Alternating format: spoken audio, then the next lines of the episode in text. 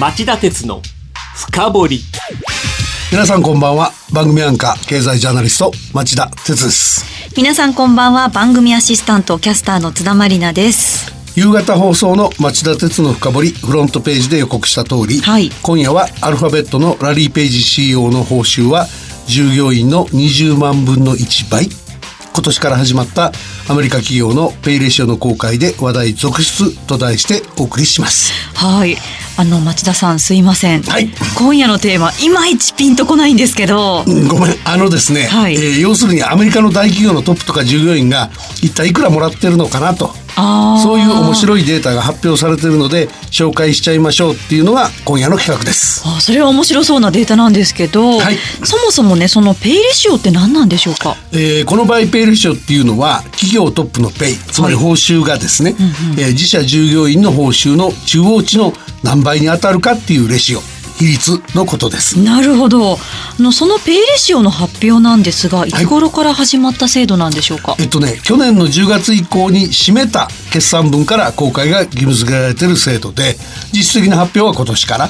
でアメリカではさまざまな話題を提供してるんです。ああ要するに企業のトップと従業員の報酬の差これを示したものなんですね。そうです。では CM の後このペイレシオについて徹底的に深掘っていただきましょう。はい。この番組は大和証券グループ ANA の提供でお送りします。資産運用をお考えの皆様、運用は日本株式だけで十分と思っていませんか？話題のスマートフォン、電気自動車、インターネットでのショッピングなど、周りは外国企業で溢れています。大和証券では、お客様の資産に外国株式を加えた運用のご相談を受けたまわっております。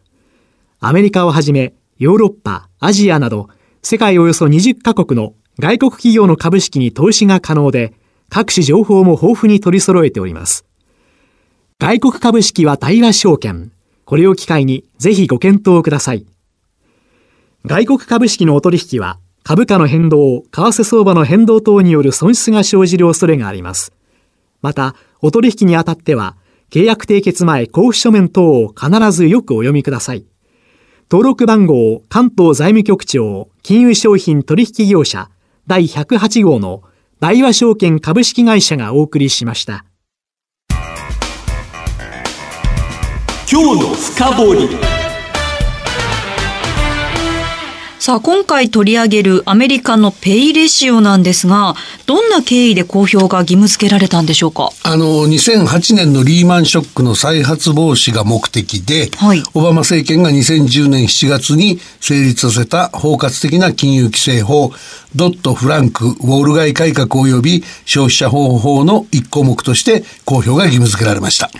それってどんな法律なんですか？えっとね、金融機関に高リスクの自己勘定取引を禁じるボルカールールが中核で、はい。高リスクのデリバティブ取引を禁じたほか、金融機関の破綻処理ルールを策定、さらには金融システムの安定を監視する FSOC、金融安定監視評議会の設置も盛り込みました。はいで、経営トップの報酬が平均的な従業員の報酬の何倍かを示すペイレシオの開示もその一環で義務付けられたんですね。ああなるほどその中でのペイレシオ公開の義務の狙いって何なんだそもそもの狙いは、ウォール街の金融機関を中心に、高騰していた経営者の報酬を監視すること。そのために判断材料にしやすい情報を公開させた上で、はい。役員報酬を株主総会で決める仕組みに改めた。はい。ただ、実施ルールがなかなか決まらず、実施時期が2017年7月以降に期末を迎える事業年度からにずれ込み、今年からの公表になりました。はいだけどね、いつまで続くかもよくわからないんです。あそうですか？というのはトランプ政権がドットフランク法で強化した規制の緩和を進めているためで遠からずペイレシオの開示も見直されるのではないかとの見方が消えてないんですね。はい要するにチェックするなら今のうちですよってことなんですね。見ておくなら今のうちだよっていうことですね。ね。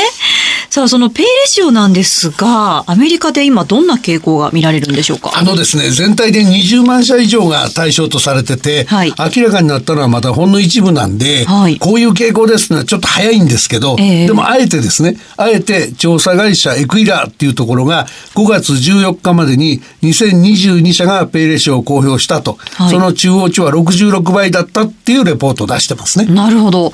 具体的には、どんな企業のペイレシオが高いんですか？えっとね、2022社の中で、ペイレシオが2000倍以上っていう高い企業だけ、ちょっといくつか、あの、言いますとね。2000倍。はいお願いします。あの、5908倍っていうのがトップなんですけど、はい。これはウェイトウォッチャーズインターナショナル。あの、ダイエットプログラムの大手で、本社はニューヨーク州にある会社なんですね。はいで、次が3431倍。これ津田さんよく知ってると思うんだな。アバクロンビーフィッチ。あ、アバクロですね。はい。で、カジュアルファッションブランドで本社がオハイオ州ですね。はいで、3101倍がマクドナルド。ご存知ハンバーガーチェーンです。はいで、2893倍がライブネーションエンターテイメント。これはイベントのプロモーターで、本社はビバリーヒルズ。2818倍がヤムチャイナ。中国でピザハットなどのファーストフードを展開している会社です。2526倍がアプティブ、旧デルファイコーポレーションって言って、ゼネラルズモーターズから分社化された自動車部品メーカーで、さらにそのデルファイコーポレーションからスピンオフした自動運転技術などを手掛ける企業って言った方がいいかもしれません。はい。あとですね、1000倍超えてる会社で、えー、ちょっと話題になるそのとこいくつか紹介しますと、一つはあの下着メーカーのヘインズブランズ。はい。それからティンバーランドブランドのアパレルで VF コープ。それから、えーご存知だと思います、スーパーマーケットチェーンを展開しているウォルマート。といった感じですね。なるほど。上位はアパレルやファーストフードが多いんですね。その通りなんですよ。あのね、はいパートや海外従業員も含めて真ん中に位置する数値、中央値を使うんで、はい外食とかアパレルとか多店舗展開してて、人手を多く必要とする労働集約的な企業は、従業員賃金の中央値が低くなって、CEO のペイレーションが高くなりやすいんですね。ああ、なるほど。で例えばマクドナルド CEO の報酬は2176万ドルでえ？およそ23億7000万円。なのに対してですね、従業員の中間値はポーランドの店員さんの7017ドル。およそ76万円ということで、はい。倍率が3000倍超えちゃうんですね。3000倍。すごい差でしょ？すごいですね。あの、これって歴史ある大手企業なんかはどうなってるんですか？えっとね、歴史のある大手企業は100倍から300倍ぐらいのところが多いようでして、ええ。えー例えば AT&T が366倍、JP モルガンチェイスが364倍、はい。からあの薬の大手のファイザーが313倍、ゼネラルモータースが295倍、ウェルズファーゴが291倍、キャタピラーが213倍、ゴールドマンサックスが163倍、ゼネラルエレクトリックが157倍って感じですね。なるほど。これね、反対にペイレシオが低い企業ってあるんですか？ないと思ってるでしょ。ないと思って意ます。外とあるんですよ。でしかもですよ、しかもペイレーションが低いのは、はいシリコンバレーのハイテク企業とか投資会社なんです。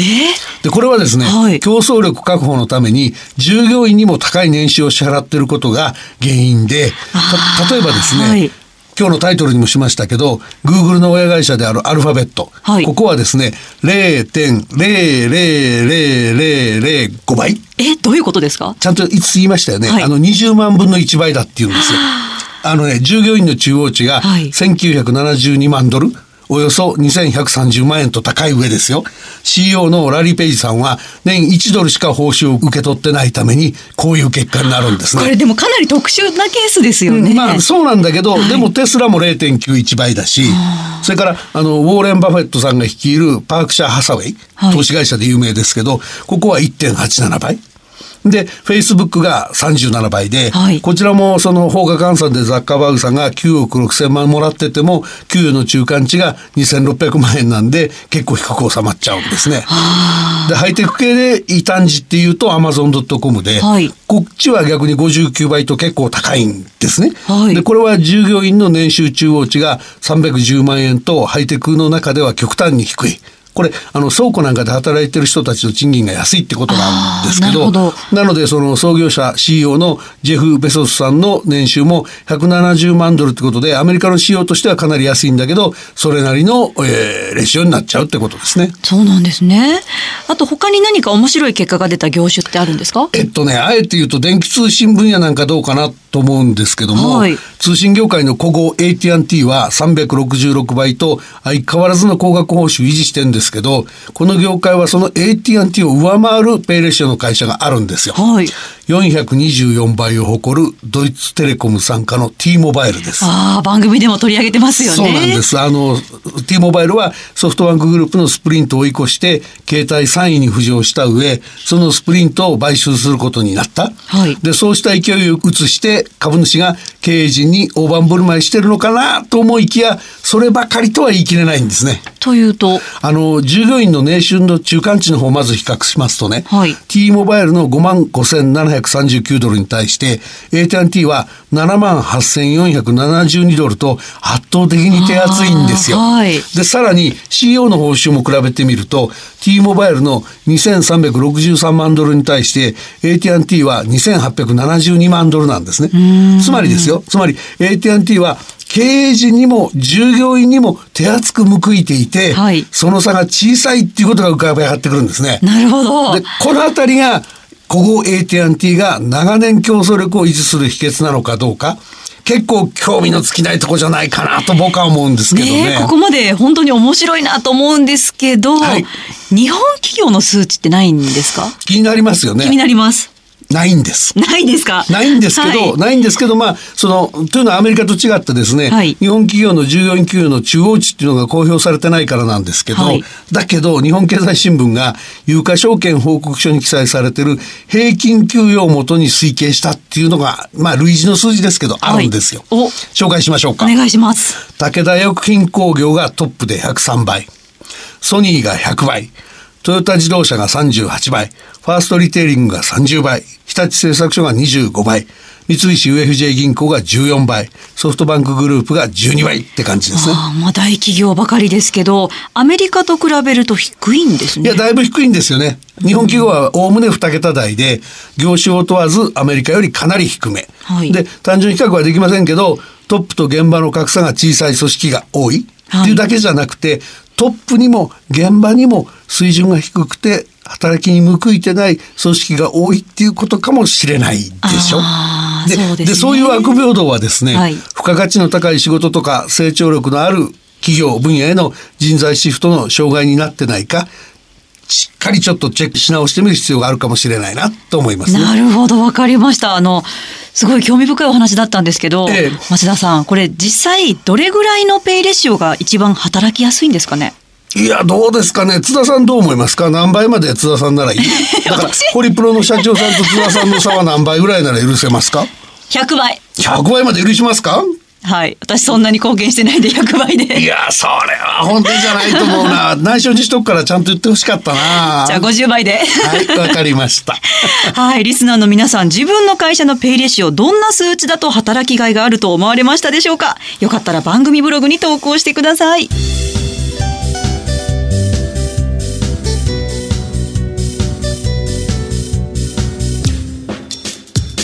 町田鉄の深掘り今夜はアルファベットのラリー・ペイジ CEO の報酬は従業員の20万分の1倍今年から始まったアメリカ企業のペイレシオの公開で話題続出と題して深掘っていただきました。さあ、リスナーの皆さん、あなたの会社のペイレシオどのぐらいがいいかぜひメールで送ってください。メールはラジオ日経ホームページ内の番組宛てメール送信フォームからお寄せください。番組をお聞きのあなた、来週も徹底的に深掘ります。それではまた来週です。さようなら。この番組は大和証券グループ ANA の提供でお送りしました。